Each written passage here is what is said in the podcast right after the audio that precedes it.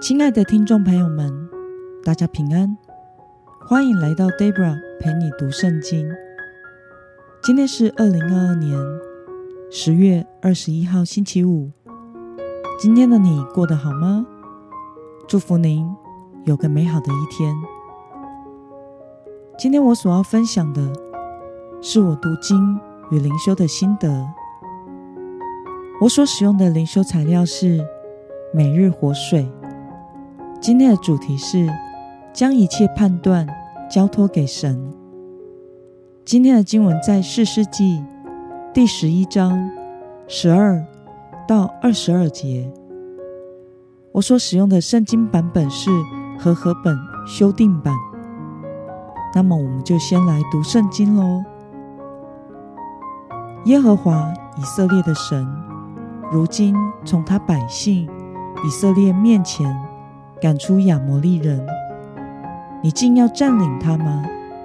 你不是已经得了你的神明基抹赐给你的地为业吗？耶和华我们的神在我们面前所赶出的，我们也要得他为业。现在你比希波的儿子摩押王巴勒还强吗？他真的曾与以色列争执，或是真的与他们征战了吗？以色列人住希实本和所属的乡镇，亚罗尔和所属的乡镇，以及沿着亚嫩河的一切城镇，已经有300年了。在这期间，你们为什么不取回呢？我并没有得罪你，你却要攻打我，加害于我。愿审判人的耶和华今日在以色列人和亚扪人之间判断是非。但亚扪人的王不听耶弗他传达给他的话。让我们来介绍今天的经文背景。在今天的经文中，是耶弗他与亚扪王交涉协商的对话，提到神所赐的土地，而基抹是摩押人的神明，可能与亚扪人崇拜的神明摩洛是混合祭祀的。让我们来观察今天的经文内容。耶弗他以什么为根据向亚扪王主张土地的所有权呢？我们从今天的经文23到24节可以看到，耶弗他指出亚扪人所要求的土地是耶和华神为他百姓赶出的亚摩利人的土地，并不是属于亚扪人的，而亚扪已经有他们的神明基抹所赐的土地，因此亚扪人的要求是不合理的。那么亚扪王对于耶弗他的主张有什么样的回应呢？我们从今天的经文第28节可以看到，亚扪人的王不听耶弗他转达给他的话。让我们来思考与默想，耶弗他在协商的过程中主张土地的判断权在于耶和华的原因是什么呢？在今天的经文中，我们可以看到，对于亚扪人的王要求以色列人归还从亚嫩河、亚伯河直到约旦河的土地，耶弗他根据历史来反驳，指出这块地原本是亚摩利人的土地，但由于他们与以色列人征战，耶和华神已经将他们赶出了，将这块土地赐给了以色列人为土地，并且以色列人已经在这块土地居住了300年的时间。在这期间，亚扪人也没有提出过异议。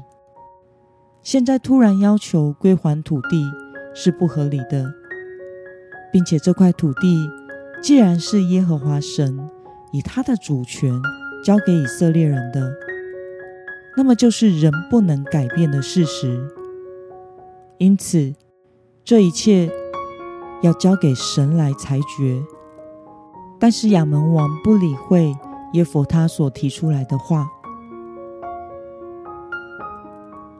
那么看到亚扪王不愿意接受耶弗他的主张，对此你有什么样的感想呢？我想亚扪王不愿意接受这块土地的主权在于耶和华神，是很正常的反应。一方面是他们有自己的神明偶像，因此并不接受真神；另外一方面，他们这次军事行动的目的本来就是想要强占以色列人的土地，本来就是不正当的，并不是因为以色列人占领了他们的土地，这只是一个无中生有的借口而已。因此，即使被耶弗他指出这是不合理、不正当的，也不会改变他们想要侵占土地的决定。但在耶弗他所提出的神拥有这块土地的主权，这的确是事实。身为同为神子民基督徒的我们，也要记得，在我们生活的一切问题上，其实都有神的主权。我们需要将判断的主权交还给神。无论在任何的事上，我们都要明白上帝有主权，要寻求神的心意，不做不合神心意的决定。当我们所做的有违上帝的旨意时，就应该改变我们的决定，专心倚靠和顺服神。那么今天的经文可以带给我们什么样的决心与应用呢？让我们试想看看，有没有什么事是你没有交托给神，而只靠着自己的心意去判断的？为了成为顺从神判断的人，你决定要怎么做呢？让我们一同来祷告。亲爱的天父上帝，感谢你透过今天的经文，使我们看到了耶弗他主张土地的判断权在于你，你拥有一切的主权。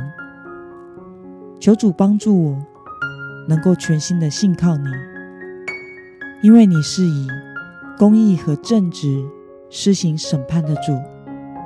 求主使我以信心的眼睛仰望掌权一切的主，专心仰赖你。奉耶稣基督得胜的名祷告，阿们。